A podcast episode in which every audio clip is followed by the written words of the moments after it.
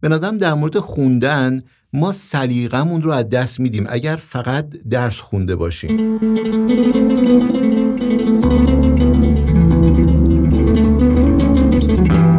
سلام من محسنم و این هم یازدهمین قسمت پادکست کتابگرده.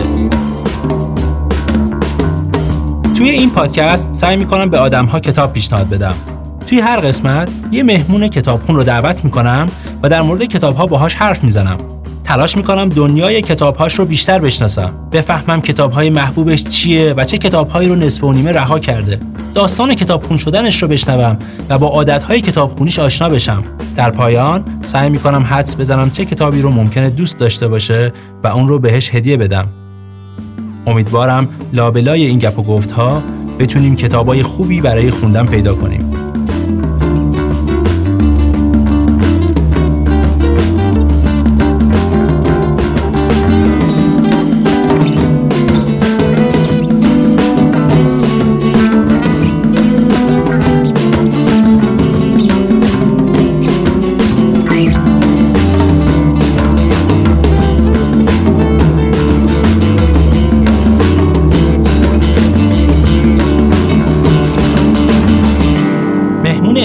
یکی از رفقای قدیمیمه. مهندسی عمران خونده ولی به خاطر علاقش به سفر خونه سازی رو ول می‌کنه و میره سراغ گردشگری. توی یکی دو سال گذشته شرایط کشور طوری شد که اوضاع گردشگری به هم ریخت و کرونا هم تیر خلاص رو زد. با این حال سعی کرد کارش رو ادامه بده. کتاب نوشت بازی محیطی طراحی کرد و برای بچه های مدرسه‌ای سفرهای مجازی راه انداخت. پویان مقدم مهمون این قسمت کتابگرده.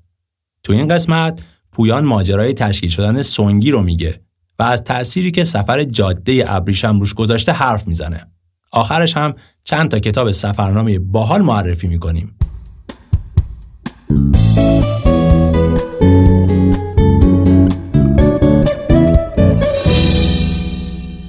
سلام پویان خیلی خوش اومدی به پادکست کتابگرد سلام سلام سلام سال هم مبارک سال نو شما مبارک باشه یکی از علاقمندی های من و تو سفره و فکر کنم اون اوایل بیشترین جایی که همدیگه رو می‌دیدیم یه جایی بود به اسم سونگی که مخفف سفرنامه گویی بود.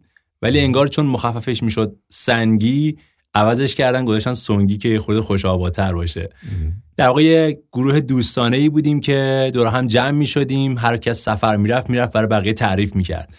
برای شروع می‌خوای یه خورده در مورد این گپ بزنیم چون به ادامه حرفمون هم بی ربط نیست. آره آره. سفرگویی بودش. و در واقع ببین برمیگرده به سال 86 فکر کنم. ما اولین بار سال 86 به عقلمون رسیدی همچین کاری هم میشه کرد. داستان اینطوری بود که یه سفری رفته بودیم سمت شهداد کرمان و اون مناطق یعنی سمت کلودها و اینا. بعد موقعی که برگشتیم مثل همه سفرها که مردم میرن خب یکی از دغدغه اینه که عکس‌ها رو باید به هم دیگه بدیم نمی‌دونم به حال اگه وسیله جا مونده وسایل جا مونده رو به هم دیگه برسونیم و اینا. بعد به ذهنمون رسید که خب قبلش معمولا یه مهمونی یکی می‌گرفت همه رو جمع می‌کرد و اینا رد و بدل می‌شد. اونجا گفتیم که خب چه کاریه بیایم یه جایی یه خود عمومیتر بگذاریم. ضمن اینکه عکس‌ها رو با هم می‌بینیم که خب کار لذت بخشیه. ضمنا بیایم و برای بچه های دیگه ای که اون سفر رو نبودن بیایم براشون تعریف کنیم که ما یه همچین سفری رفتیم. شد اونا هم یه روزی خواستن برن و ازش استفاده بکنن. این شد که ما اولین سونگی رو سال 86 به نظرم راه انداختیم. و این بود و بود و بود از 100 تا و 120 هم به نظرم گذشت و آخرین سونگی های ما سال فکر کنم دو سه سال پیش بود. دو سال پیش بود فکر می‌کنم. آره یادمه. من خودم صدامین سونگی جایزه بردم. آبگوشت زر گوشکوب زرین رو برنده ارائه سفرم شدم. یک سوالی. چرا اصلا این موضوع که ما سفرهامون رو ارائه بدیم یا مستند کنیم برات مهمه؟ چون توی حالا صحبت که وقتی با هم می‌کنیم به این خیلی اشاره می‌کنیم که خوبه که سفرهامون رو یه جوری مستند کنیم مکتوب کنیم یا ارائه بدیم. اهمیت این موضوع چی اصلا؟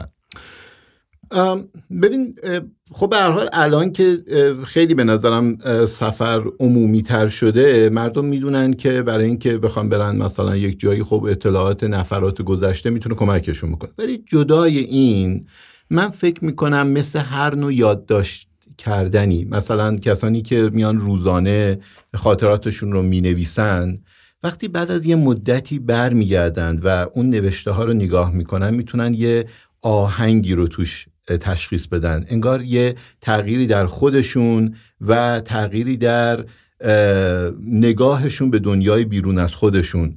و سفر جاییه که ما دنیای بیرون از خودمون رو میریم کشف می‌کنیم. در نتیجه شما بعد از یه مدتی وقتی خودتون نگاه می‌کنین که چی نوشتین راجع به اون سفر یه دفعه آدم کشفای با مزه می‌کنه. یعنی این باحالیش به خیلی جالبه. و البته اگر شما مثلا سفرنامه های گذشته ترم برید نگاه بکنید می‌بینید که آدما اون موقع چجوری فکر می‌کردن؟ آدما اون موقع اصلا چیا رو می‌دیدن؟ چیا براشون مهم بوده؟ چیا مهم نبوده؟ فکر کنم اینا چیزای جالبیه. می‌خوره برای اینکه بیشتر باهات آشنا بشیم. فرض کن با یه سری آدم غریبه رفتی سفر. توی جنگل نشستین یا آتیشم روشن کردین. و اینجور مواقع آدما شروع می‌کنن داستان زندگی خودشونو رو گفتن اگه نوبت تو برسه داستان زندگیت رو چجوری میگی؟ آه. اتفاقا بارها بارها این اتفاق بر من افتاده. خب چجوری گفتی؟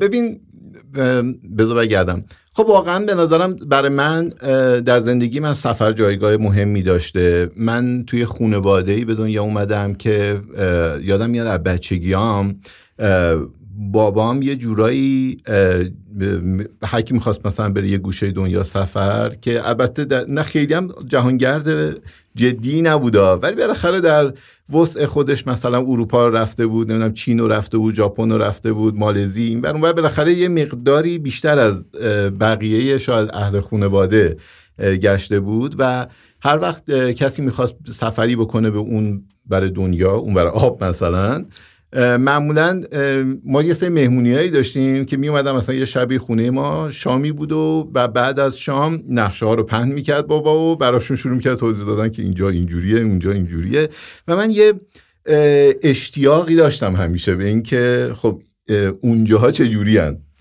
و این شاید شروع ماجرا بود بعد از اون اولین سفر شاید حالا جدی که یادم میاد سفر خیلی کوچیکترم یادمه. مثلا وقتی حدود سه سال سه سال خورده ای بود یه چیزای خیلی محوی یادم میاد ولی شاید اینقدر شنیدم یادم میاد. مدل اینطوری بود که ما یه سفری رفته بودیم با خانواده پدر بزرگ و اموها و امه ها و اینا به سمت کاشان و بعد نتنز و اون طرفا. اطراف نتنز یه جایی چادر زدیم و شب گرگ حمله کرده بود. اوه. و من بچه سه ساله و خواهرم که چهل روزش بود وسط چادر و همه تا صبح دیگه شروع کردن به پاسبانی کردن و آتیش نگه داشتن و این حرفا که خلاص ما اونجا صدمه به اون نخوره. این شایدم اینقدر که شنیدم اینو یادم میاد. این مثلا جدا اولین خاطرات بعد از اون یادم میاد هنوز دبستان می‌رفتم اوایل دبستان بود یه سفری ما رفتیم ترکیه که خیلی بر من جالب بود. سفر زمینی طولانی مثلا 15 16 روزه ای بود که خیلی هم با ماشین را رفتیم. مثلا مخصوصا بخش کردستان ترکیه خیلی تو خاطرم هستش که چه فقری بود و چه جاده هایی که اصلا شاید واقعا نمی‌دونم چه جوری ماشین می‌رفت اونجا. ولی به حال این روح ماجراجویی به نظر من همین شکلی با من اومدش و بعد دیگه بزرگتر شدم. بعد از دانشگاه کم کم خودم شدم در واقع کسی که حالا قرار است سفر رو مدیریت کنه. یعنی بقیه رو جمع بکنه ببره سفر. و این سفر معمولا کونوردی بود. یعنی ولی اگه اشتباه نکنم تا که یادم عمران خوندی پویان درست میگم؟ بله بله بله. خب تو که علاقت می‌دونستی سفر نرفتی یه چیزی که در اون راستا باشه مثلا گردشگری یا همچین چیزی؟ خب همیشه فکر می‌کردم این لذت منه نه شغل من. و بعدم خب باز دوباره خانواده ما یه خانواده بود که مثلا بابا مهندس بود اما مهندس بودن اما مهندس بودن همش اینطوری بودش که خب با تو هم کارو بکنی دیگه. و بعد من یعنی در واقع افتادم تو اون مسیر و شاید هم مثلا همونجوری ادامه می‌دادم. اگر یه سری اتفاقات نمی افتاد چه اتفاقی مثلا؟ ببین یکی از اتفاقات مهم تحریم بوده. یعنی سال 88 که اون اتفاقات سال 88 افتاده بود خب همزمان با اینجا یه خود عقب جلوتر از اونم تحریما شروع شد.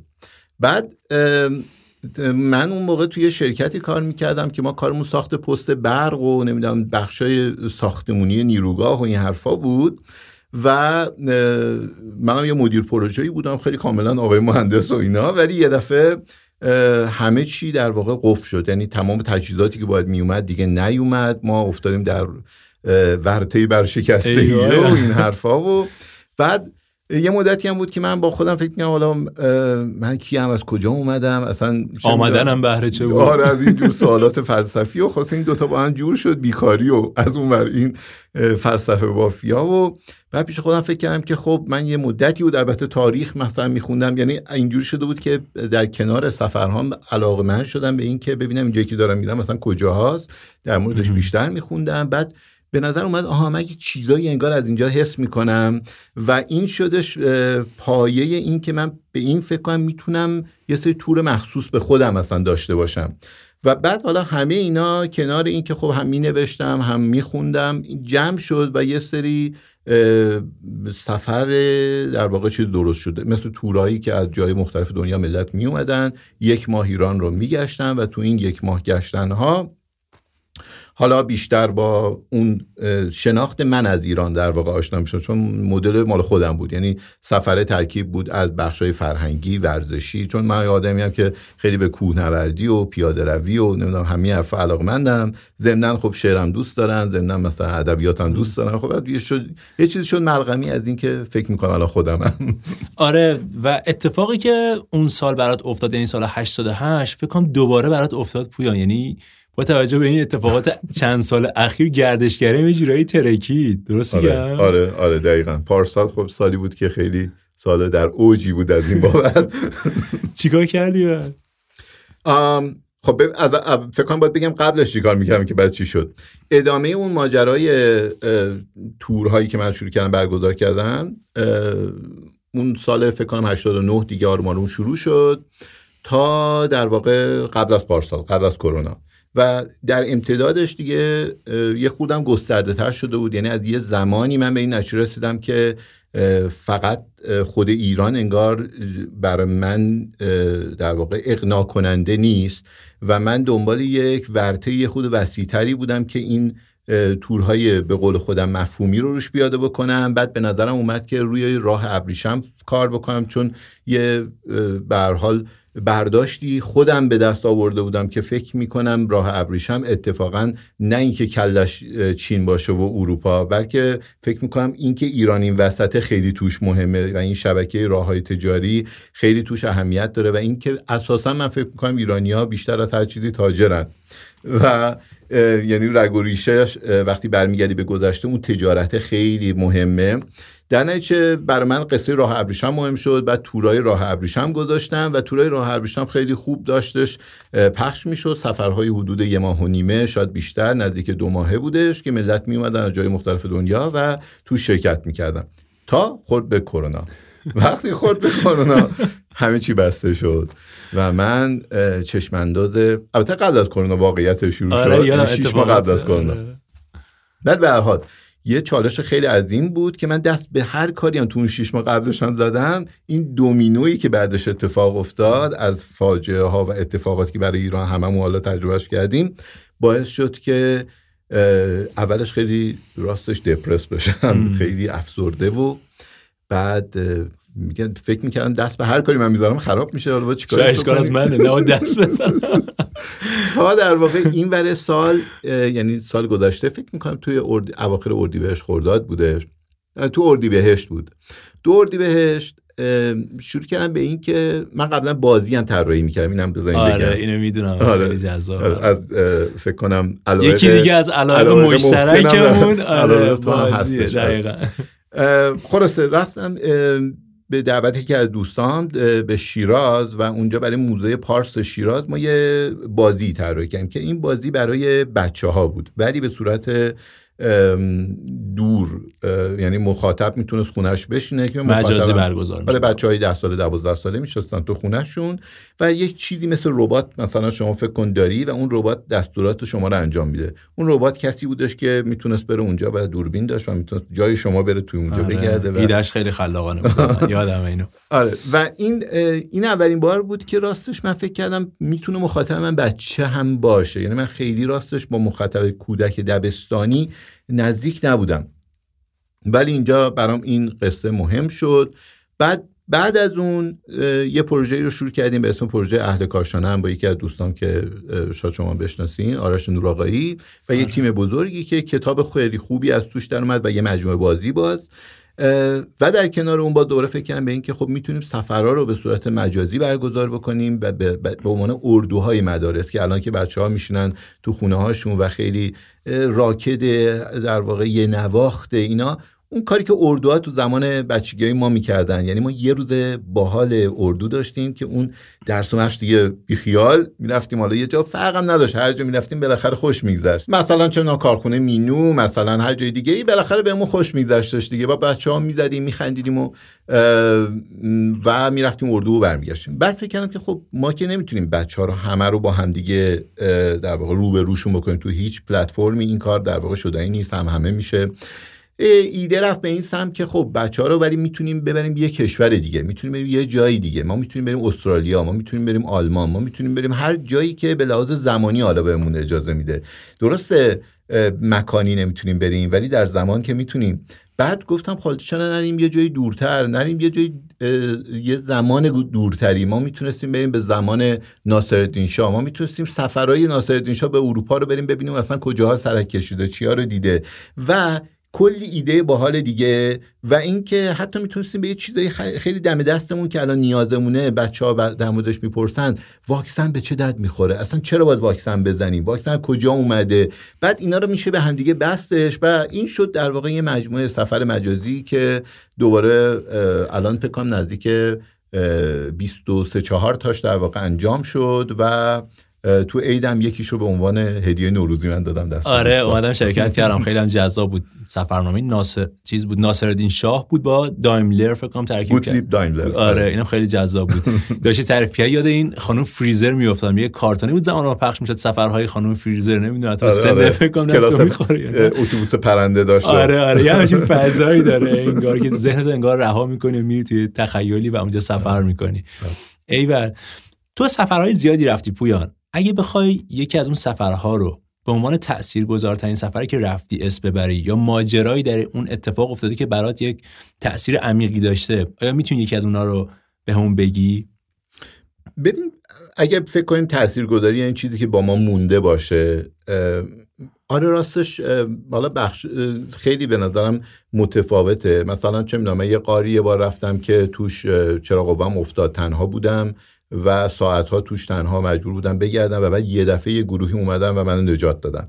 و خب خیلی تاثیرگذار بود. ولی واقعیتش اون تأثیری که با هم مونده باشه برای مدت ها و همچنان الان در من هست اون سفر راه ابریشم بود. یعنی من سال 88 هم موقع کارم از دست دادم. یه سفری رفتم اول به آسیای میانه بعد رفتم به چین. همون سال. بعد و بعدا که دیگه تور خوب اجرا می‌کردم همین مناطق رو بارها و بارها این مناطق رو من سفر کردم و به نظرم اومد که دیدن شباهت ها و تفاوت ها یه دفعه بود ذهنی من عوض کرد. یعنی من دیدم که ما میریم توی چین و توی چین وقتی نماز می‌خونن به وضو میگن آب دست و فارسیه. این مال اویغورها بود؟ کجا بود این؟ آره آره من این که این کلمه ای که من الان دارم میگم شنیدم اونجا که نه اصلا مال هویاست. هویا چینی های اصیلی هستن که مسلمون شدن نه تازه ترک.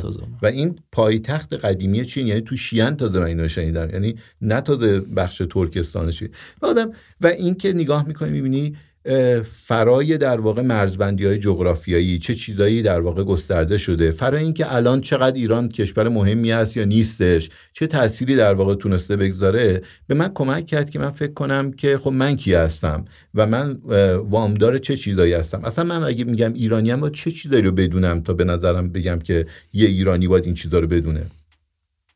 خیلی قشنگ بود. خب حالا اگه بخوایم دوباره به کتاب برگردیم.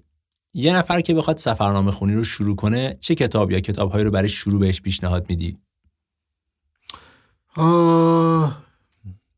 ببین واقعیتش اینه که الان خوشبختانه سال 98 یه کتابی رو انتشارات ایران شناسی ترجمه کرد. به در مورد اینکه چگونه سفرنامه بنویسیم یه همچین چیزیه. حالا فکر کنم عنوان دقیقش هم بکنم همین باشه.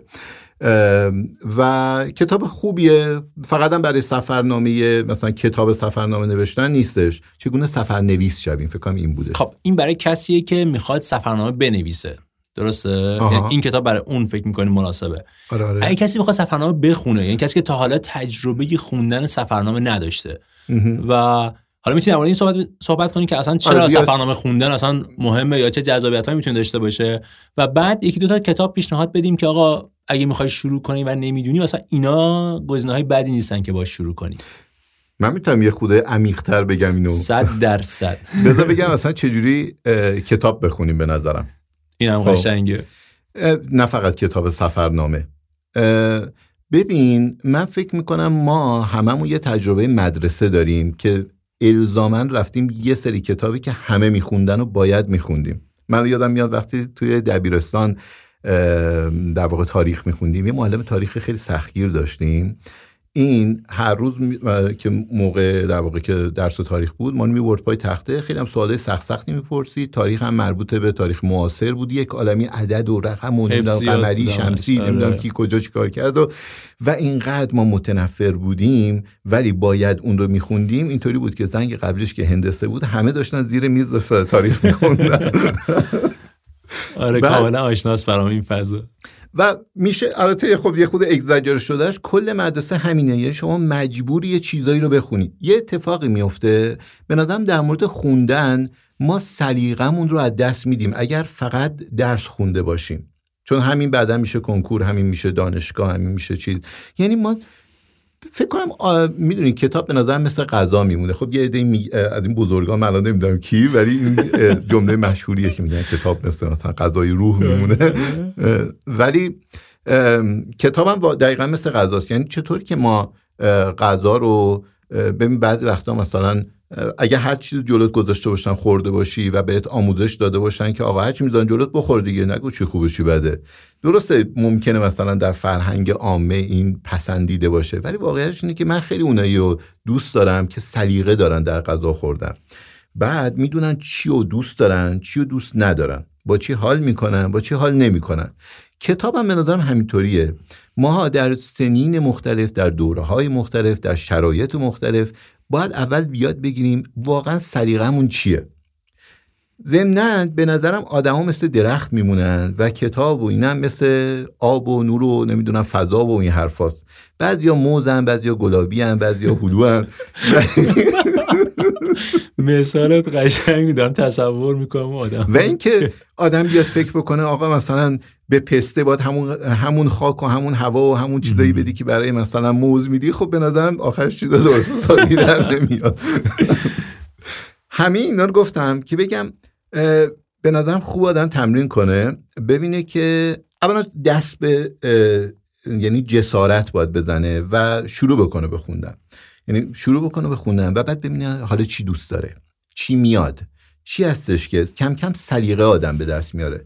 و کتاب یه اتفاق خوبی که توش میفته بر آدم اینه که آدم دنبال سوالاش معمولا میره و اگه اصلا سوال اولش به نظرم برای سلیقه داشتن مهمی که ما اصلا سوال داشته باشیم. یعنی سوالی داشته باشیم الان که بعد بگیم ما هول و این میریم مثلا کتاب می‌خونیم. حتی به نظرم رمان حتی به نظرم داستان. یعنی داستان رو آدم می‌تونه تش... می‌تونه ببینه از چی دوست داره چی الان بهش لذت, میده چی بهش چی بهش لذت نمیده بیشتر عذابش داره میده. اصلا حس و حالش چیه؟ الان چی بخونه خوشحالش می‌کنه؟ برای خودم خیلی پیش اومده. آره. این حالا در مورد سفرنامه هم به نظرم خب همین داستانه. یعنی من سفرنامه یه ژانریه در خب که ادبیات. ولی این ژانر این دستبندی ادبیات یه چیزی که توش مهمه اینه که فقط اطلاعات نیست بلکه اون آدم سفرنویس هم خیلی توش مهمه. می‌دونی من به نظر من هر چیزی که شما اطلاعات راجع به سفر بدین نمیشه سفرنامه. کما که دیدیم دیگه مثلا چه می‌دونم این سایت هایی که الان اطلاعات میدن در مورد سفر آره. سفرنامه نیستن که. خیلی هم شاید اطلاعات خوبی بدن ها ولی آدم ارتباطی نمی‌گیره باش. یعنی یه, ب... یه, یه متن ادیبانه نیستش. سفرنامه یه متن ادیبانه است. یه چیزی که حالا ذهنیت خودم بگم مثلا سفرنامه ها که دارم نگاه می‌کنم مثلا توی تاقچه یا کتاب فروش جای دیگه یه سریاش قدیمی هن. مثلا سفرنامه ناصر خسرو داریم سفرنامه ناصرالدین شاه داریم. اینا به نظر خودم خوندنش یه خورده سخته. برای کسی که شاید تازه می‌خواد مثلا سفرنامه خونی رو شروع کنه. یه سری سفرنامه های دیگه هم هستن. مثلا من یادم مارک و پولو فکر کنم مال منصور زابطیان بود. من اون دوره مثلا میخوندم. این خیلی آسون خون و عکس هم داره اینها. ولی واقعیتش که برای خودم که مدل سفری که اون می‌رفت اصلا مدل سفری نبود که من خیلی علاقه من باشم مثلا دنبال کنم. مثلا می‌رفت یه هتلی بر فرض مدل مثلا از این کوله پشتایی که مثلا برو در دل یک جای یک ماجراجویی دلم می‌خواست. نمونه های ایرانی این شکلی من مثلا خیلی کم تو ذهنمه. مثلا یکی دوتا یادم الان نخوندم. مثلا از کاپ تا کیپ فکر کنم این چیزی. که اسمشو فقط شنیدم بعدم می‌رسه همچین ف... آره فکر کنم چیزی بود. یا مثلا منظورم که واسه همین ازت پرسیدم که سفرنامه که هم یه خورده خوندنش روون و راحت باشه. یعنی اون متن قدیمی اینها نداشته باشه. هم مدل یه جور ماجراجویی و جذابیت هم تو دلش داشته باشه. از این جنس چیزی داری پیشنهاد؟ ببین آره ببین مثلا من یه کتابی رو چند سال پیش صوتیش کردم به عنوان هدیه نوروزی داده بودم. مال یه آقایی بود به اسم آقای محمد محمدی نیکو فکر می‌کنم و اسمش بود سفر به آسیای میانه. خب من خیلی ازش خوش آمد از این کتابه. کتاب مثلا حدود 80 90 صفحه‌ای بودش. و خب برای من که خب روی جاده درویشم و اینا کار می‌کنم خیلی جالب بود برای اینکه رفته بود این منطقه رو. در کی؟ در زمانی که اینا فروپاشی اتفاق افتاده بود. فکر دوره آقای خاتمی و اینا مثلا بودش تو این زمانا. یه چند سالی هم گذشته بود از این ماجرا. و این چند بار سفر رفته بود و این کتاب برای چند باری بودش که این سفر رو رفته بود. خب برای من خیلی جذاب بود برای اینکه نگاه می‌کردم می‌دیدم که اون زمان گذشته رو یعنی زمان شوروی چه اتفاقاتی افتاده تا دور این آقا؟ حالا که الان من میرم نسبت به الان و اون زمان چه اتفاقاتی افتاده؟ این این کشف اینا این کلا برای من تو سفر کشف خب خیلی مهمه و نگاه سفرنامه به نظرم کمک می‌کنه به کشف کردن. چون به آدم یه بود زمانی هم میده. حتی ممکن این سفرنامه یک سال پیش باشه. شما می‌بینید از یک سال پیش تا الان یه اتفاقاتی افتاده و این کشف شماست. مال شما در واقع سفر رو مال شما می‌کنه اتفاقا. آره. قشنگ بود. حالا برسی به این موضوع که اصلا خودت چی کتاب خون شدی یا داستان کتاب خون شدنت چی بود؟ این فکر کنم باز اینم از اون سوالات که خیلی برمیگردن به کودکیشون. منم با فکر کنم همینطوری باید برگردم. وی در خانواده سفر رو کتابخون و مهندس به دنیا آمد و همون آره، راه ادامه داد. آره اتفاقا یه چیز جالب داره خب خیلی از بچه ها تو دوره ما مثلا کلکسیون های مختلف داشتن. من کلکسیون نقشه داشتم. یعنی برام عشق روزگار این بودش که برم مثلا نقشه های گیتا شناسی نقشه صحاب نقشه فلان اینا رو بگیرم. و بعد برای خودم سفر طراحی بکنم. مثلا از کجا به کجا. بعد راجع به اون جاهایی که قرار برم شروع بکنم اطلاعات در آوردن. که مثلا از آقا خیلی نامردیه دیگه. تو از اون اول بچگی می‌دونستی چی می‌خوای. آدم مثلا سی سال مثلا عمر می‌کنه تازه می‌فهمه آهان احتمالا اینو دوست دارم بعد میره دنبالش. تو خیلی برات مشخص بوده. یعنی از بچگی می‌رفتی دنبال گیتی شناسی سفر این مسیر خیلی مثلا آه اینم میگم. مشخص ما تو سفرهایی که می‌رفتیم یعنی خانواده مثلا سفر که می‌رفتیم بابا متخصص این بود که راه ها رو پیدا بکنه و نمی‌دونم خیلی مدل نقشه ای بود. مامان من معمولا مینوشت سفرنامه مینوشت. سفرنامه‌ش خیلی شخصی بود یعنی خیلی از اون مدل‌ها نیستش که مثلا الان به جای پیداش بکنی هنوزم دفترچه‌هاشو داره و پس در کتاب خوندن رو با همون کتاب های نقشه و گیتی شناسی شروع کردی.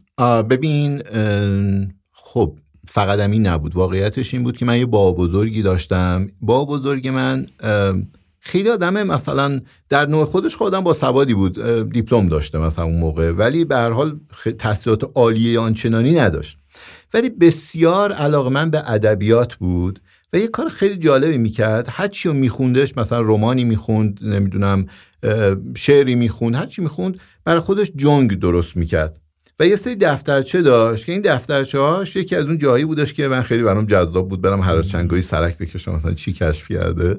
این یکی از این چیزا بود. باز الان یکی گفتی کلا دستبرد دادن به کتابا هم خب برای فکر کنم خیلی این تجربه رو دارن خانواده‌ای که بالاخره تو خونهشون کتاب پیدا میشه این هم پیدا میشه. یعنی اینکه بری دستبرد بزنی اصلا کتاب پیدا بکنی. کتابا رو جای قایم می‌کنن که بچه‌ها برن یواشکی بردارن و کنن خیلی کار مهمی دارن می‌کنن و اینجوری بچه‌ها کتاب خون میشن. آها یکی دیگه هم حالا دوره من خب دقیقا من متولد 56 ام و دوره ما دوره اوایل انقلاب بود که به هر حال تو کتاب کودک هم خیلی مشکل دار بود و کم بود و اینا. حالا شاید شنیده باشین که یه تعدادی کتابای مثلا روسیه که ترجمه شده آره. بود اون موقع بودش که نقاشی داشت و مصور بود. وقتی خیلی کوچیک بودیم.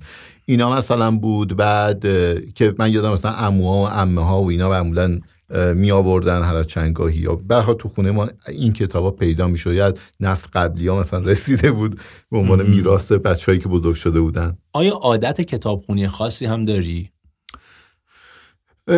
ببین من می‌تونم بگم دو جور کتاب می‌خونم. یه جور کتاب این هستش که همونطور گفتم یه موضوعی الان سوالمه دارم در موردش کار دارم می‌کنم مثلا الان چه می‌دونم یه توری دارم برای بچه ها یه اردوی مجازی مثلا سفر گوتزب دایملر و مثلا ناصرالدین شاه دارم چیز می‌کنم خب میرم براش سفرنامه های فرنگ ناصرالدین شاه دوباره به حتی اگه خونده باشم دوباره میرم خیلی مثلا جدیتر و دقیقا یه عمق دیگه به من میده. میشم اونجوری خوندم. یعنی بر اساس سوالم میرم کتاب می‌خوام یه مدل دیگه هستش بر اساس سلیقم نظر. یعنی می‌تونم اینجوری بگم.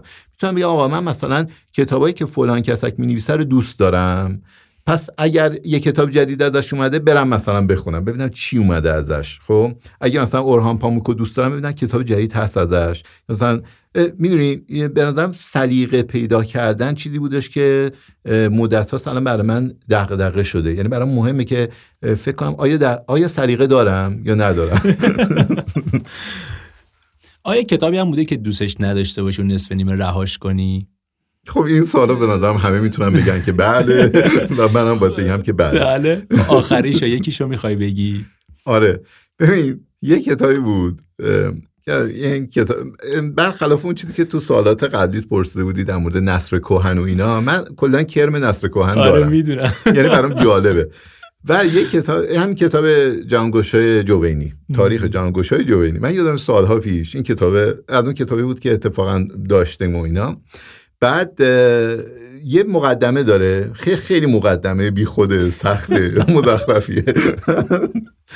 من مثلا اینو اولش که مثلا شروع می شد و خوندم چونم در مورد علامه قزوینی و نمی‌دونم اینا بود مصححش بود و اینا. خب قابل خوندن بود به زبون فارسی بود.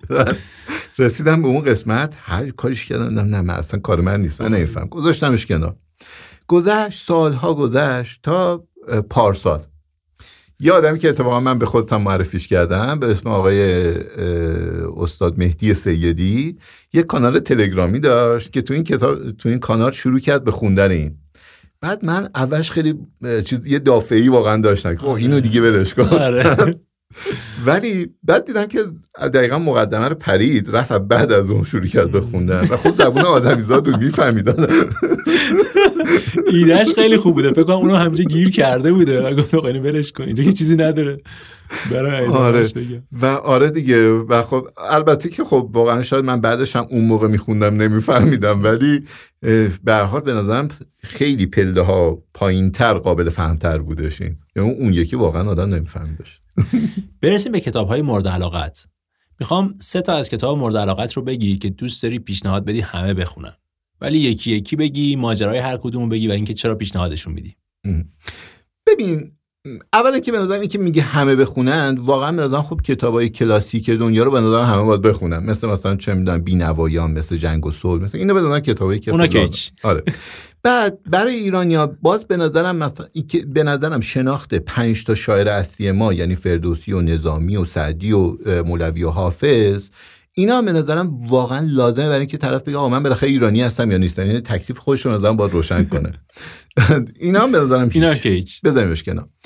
از اینا بگذریم. من اگه همینطوری بخوام دست ببرم توی هیته هایی که خودم توش علاقمند بودم یه چیزایی خوندم و بعد برای من تاثیرگذار بود. یکیش چیزم نمی راستی اینا رتبه بندی هم نمی‌کنن. چون ممکنه بعدش خیلی. مثلا جالب به نظر بیاد و چیز بعد بعدش نه ببین یکیش مثلا من برای خودم تاریخ بیهقی خیلی کتاب به نظرم جذابی بود و اینکه به نظرم قابل فهم زبون ساده ای داره با اینکه نصر قدیمیه ولی به شدت به من دید داد راجع به اینکه من کیم. یعنی سوال من برای که مدت ها باش زندگی کردم رو خیلی برای من شکافتش. چون به من یه دید یه دفعه هزار ساله داد. و جغرافیا. یعنی نشون می‌داد که هزار سال پیش اینجا کجا بود آدمایی که توش بودن چه شکلی بودن چقدر شبیه ما بودن چقدر دور بودن. خب در یکی از اون پیشنهادات به نظرم تاریخ بیهقیه حتی شده به نظرم صوتیشو گوش بدین حتی شده کلاس برین. اینا به نظرم چیزای جالبیه. یه کتاب دیگه می‌خوام معرفی کنم که این مربوطه به کودکی منه. این که گفته بودی چجوری کتاب خون شدی؟ یکی از اون کتابایی که من دستبرد دادم بهش یه کتابی بود که مال خالم بود. خالم چند سال چند سال بیشتر از من بزرگتر نبود. یعنی من وقتی که مثلا دبستان بودم اون مثلا راهنمایی بود. یه و خونهشون هم رشت بود. ما هر از چنگای تهران که می‌رفتیم رشت خونه با بزرگ یه کتابی توی کتابخونهش بود به اسم شاهزاده که خر شد. نمی‌دونم خوندیش نه اصلا نشدم این اسم. آره. و البته الان دوباره مثل که چاپ شد و اسمشو گذاشتن اه، شاهزاده اه، خدیوزاده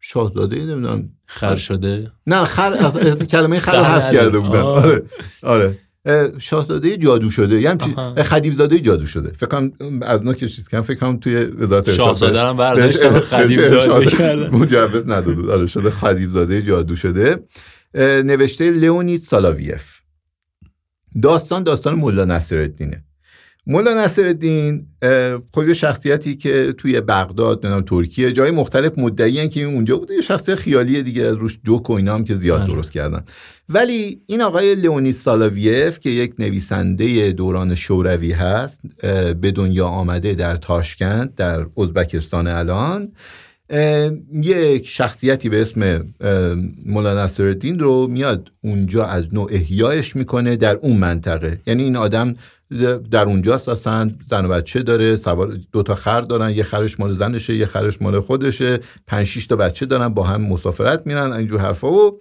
و یه باری خلاصه زنش زنش میره دیدن پدرش با بچه ها و این مثلا چند ماهی خونه هست.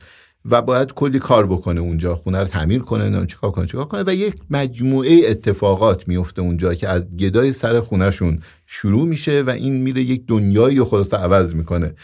در عالم کودکی خب بر من خیلی جذاب بود و با اون روحیه سفر رفتن و اینا من خیلی به هم می‌خورد. بعد اینکه می‌دیدم سلسله نیکی کردن و نیکی کردنی که می‌تونه هی دوباره نیکی ایجاد کنه دوباره نیکی ایجاد کنه این داستان خیلی حول این محوره خیلی به نظرم جالب بود اینکه در اون دوره شو... بعدن که نگاه کردم در اون دوره شوروی این نوشته شده که چقدر فشار بوده چقدر و حرفای دیگه هم می‌خواسته بزنه که خب در قالب اون داستان داشته می‌گفته داستان مال فکر کنم سنین راهنمایی و مثلا اوایل دبیرستانه. آره. ولی من خیلی دوستش داشتم و هنوزم که هنوزه این رو بعد وقتا میخونمش دوباره. و اینو صوتیش کردم. این از اون کتابی که صوتیش کردم. اینم دوباره یه پیشنهاد دیگه‌مه. بعداً که رفتم بخارا تازه فهمیدم که الان بخارایی ها معتقدن که ملا نصرالدین مال اونجاست. یعنی تو بخارا مجسمه‌ش رو ساختن اینا. به خاطر همین کتاب. چه جالب. بعد یه کتاب دیگه با دوباره شاید به سفرنامه و اینا حالا ربط داشته باشه. به اسم مال آرمینیوس وامبریه. یا آقایی به اسم آرمینیوس وامبری اواخر قرن 19 هم یه سفری می‌کنه. جاسوس انگلیس بوده و مجار تبار که اون موقع مجارستان زیر کنترل عثمانی بوده. یعنی به عنوان یک اه، تبعی عثمانی سفر می‌کنه به آسیای میانه. اسمش هست سیاحت درویش دروغین. به خانات آسیای میانه. آه یه بار اینو به هم گفتی بخون اتفاقا یادمه. کتابش از پیدا نمی‌کردم خیلی سخت بود پیدا کردنش همین چیز تو. خوشبختانه الان تو اینترنت هست هست، آره. ببین اتفاقا این کتاب نه به عنوان این که کتاب خیلی مثلا همه چیش درسته همه چیش خوبه فلان.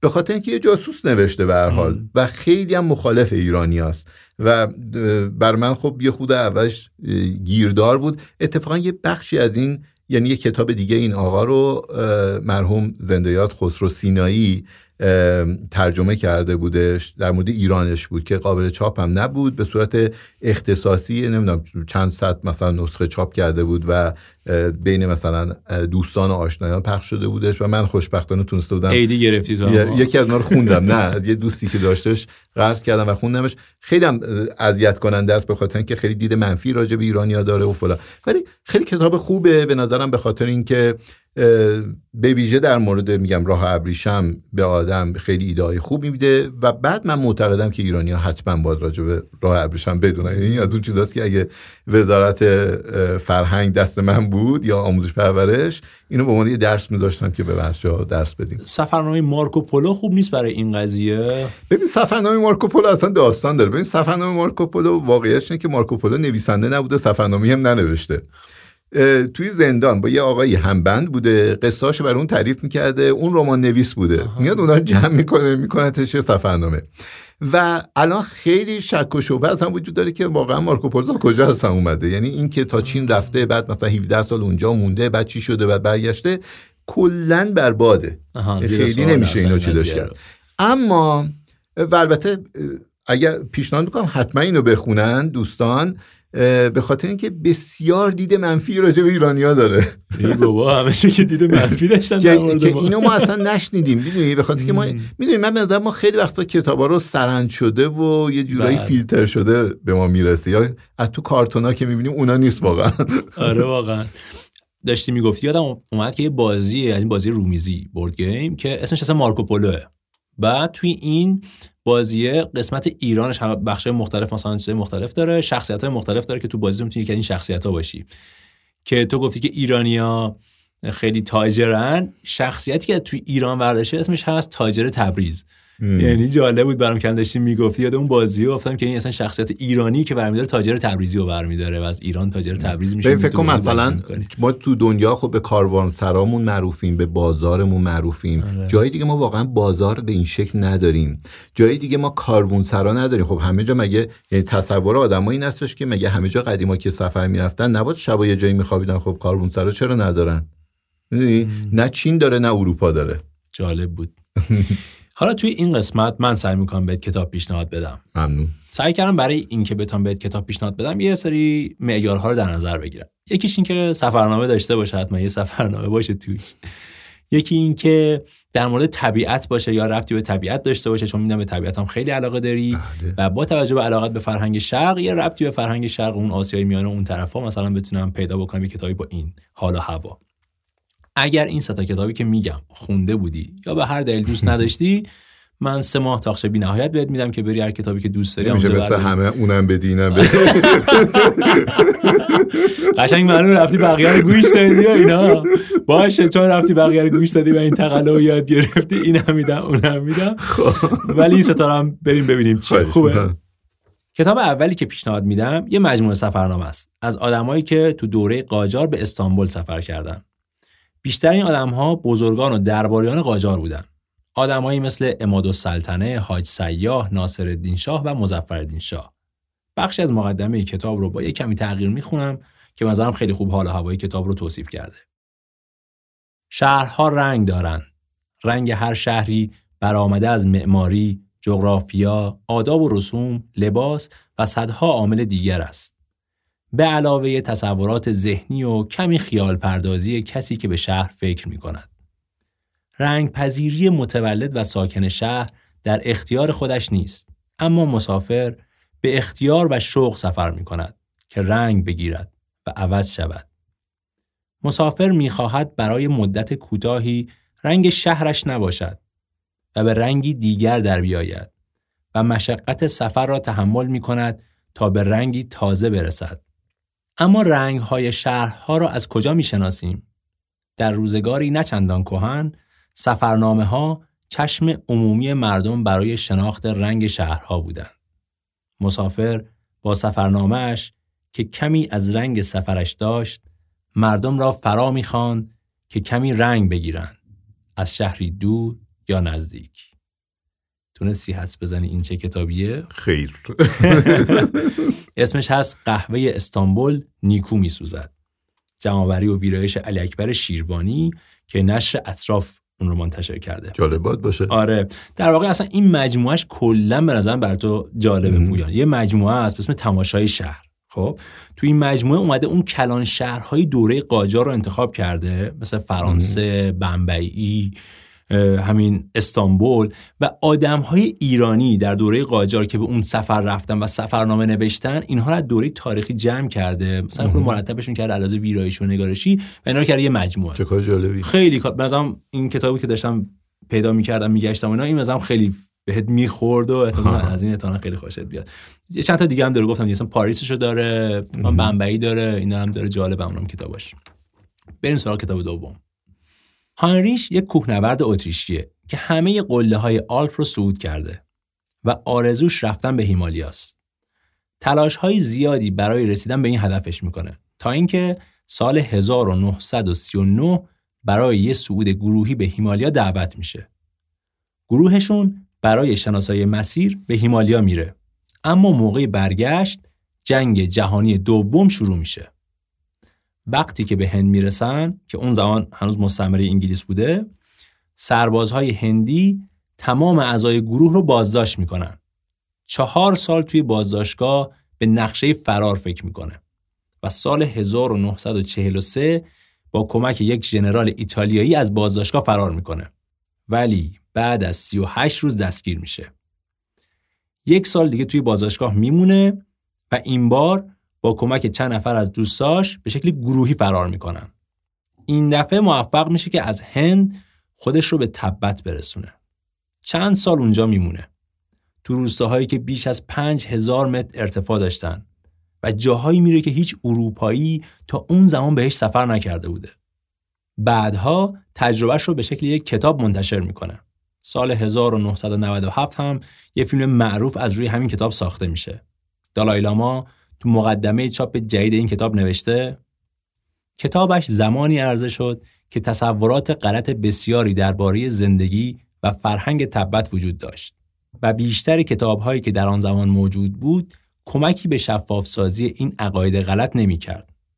با آمدن اجباری به تبت و در شرایط تأسفبار خودش انتخاب کرد که در میان مردم ما زندگی کند و شریک زندگی ساده آنها شود. و در نتیجه دوستان زیادی پیدا کرد و با علاقه بسیار از جانب آنان پذیرفته شد. نمی‌شناسم ولی علاقمند شدم. شاید فیلمش دیده باشی. اسمش هست هفت سال در تبت. آره. آره هاینریش هارر ترجمه غزاله آره. حشمتمنش و نشر افراز رو منتشر کرد. آره. آره فیلمش خیلی معروف شد. آره. براد پیت بازی می‌کرد اون دوره یاد بشه. آره. احساس اون فضای تبتش آره آره. برات جذاب باشه احتمالا. خب پس بریم سراغ سومی برو آخری. الیزابت وقتی بعد از تمام شدن روزهای مرخصیش از سفر تفریحی برمیگرده متوجه میشه که مریض شده. پزشکان نمی‌تونن بیماریش رو تشخیص بدن و حدس می‌زنن کار یه ویروسه. بعد از مدتی مریضی الیزابت شدید میشه. اونقدر که از روی تخت هم نمی‌تونه بلند شه. توی سویت بستریش می‌کنن. و به کمک یه پرستار به زندگیش ادامه میده. توی این روزهای سخت و ناامید کننده یکی از دوستاش حلزونی رو که از جنگل پیدا کرده بوده براش میاره و این حلزون میشه همدم روزهای سخت بیماریش. الیزابت هر روز زندگی حلزون رو دنبال می‌کنه و شباهت ها و تفاوت های خودش و زندگیش رو با حلزون مقایسه می‌کنه. برای اینکه شناختش از حلزون بیشتر بشه، کتاب های علمی زیادی می‌خونه این همزیستی باعث میشه که بتونه دوران سخت بیماریش رو پشت سر بذاره. با خوندن این کتاب هم یه جورایی با زندگی الیزابت آشنا میشیم و هم یه دید بهتری نسبت به حلزون پیدا می‌کنیم. مثلا من خودم نمی‌دونستم که حلزون دو هزار تا دندون داره. منم نمی‌دونم. منم نمی‌دونستم. و احتمال بس کتابم نمی‌دونی چیه. صدای غذا خوردن یک حلزون وحشی. الیزابت توا بایلی این کتاب رو نوشته کاوه فیض اللهی ترجمهش کرده و نشر نو منتشرش کرده. زنده با سه کتاب به معرفی کردی خیلی عالیه. ولی حالا باید یکیشو انتخاب کنید. خب بیا اون سه که بهت میدم که. من یکیشو میگم و دو تای دیگه خودم میرم میگه. حالا از این سه تا کدومش انتخاب می‌کنی دومیه رو.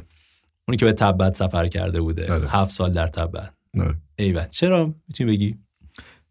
چون الان مثلا تبته. اون سوالی که الان داری در واقع در مورد آره. تبت. قشنگ بود. به عنوان آخرین سوال اگه بخوای فلسفه و نوع نگاهت به زندگی رو تو یک بیت شعر یا یک جمله خلاصه کنی اون چیه؟ ببین راستش من نمی‌خوام شعر به صورت شعر بگمش ولی میشه تو ردش رو تو شعرام پیدا کرد. من یه قاعده در واقع چیز دارم قاعده اخلاقی دارم. که به نظرم خیلی خوب بر من کار کرده. دوست دارم که این رو با بقیه سهیم بشم. قشنگه. اون قاعده اخلاقی من برنده برنده بازی کردنه. خب من دوست دارم با آدما برنده برنده بازی کنم. و برنده برنده بازی کردن یعنی چی؟ یعنی من هم منفعت خودم رو ببینم که خب قاعدتا همه می‌بینن ولی حتما نگاه بکنم آیا اون طرف مقابل من منفعتی می‌بره یا نمی‌بره. این چی میشه آن چیزی رو که برای خودم میپسندم برای دیگران ها نه. الزامن اون, اون نیست. نه می‌تونه اونم یه تفسیری می‌تونه داشت باشه ولی اینکه ببین اینکه معمولا آدم یعنی برنده برنده بازی کردن خودش ممکنه گنگ باشه برای اینکه اینو من راستش از چیز در آوردم از قاعده تجارت در ایران قدیم در آوردم یعنی که اگه تو می‌خوای یه چیزی به کسی بفروشی فکر کن ببین آیا اونم اونم منفعتی می‌کنه یا نمی‌کنه. فقط منفعت خودتو نبین. خب؟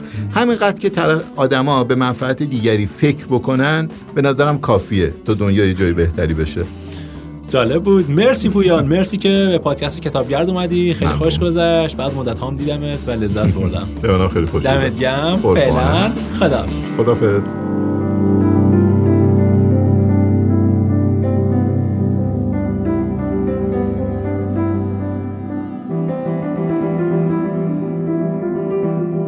این صدایی که میشنوید برای یه حلزونه که داره با 2642 تا دندونش هویج می‌خوره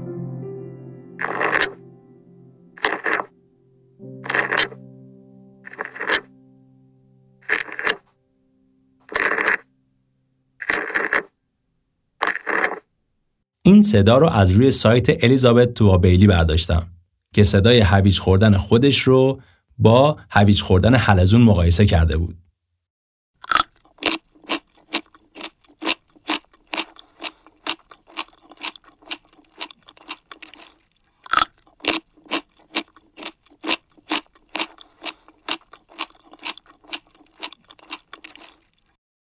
امیدوارم سال 1400 رو خوب شروع کرده باشید.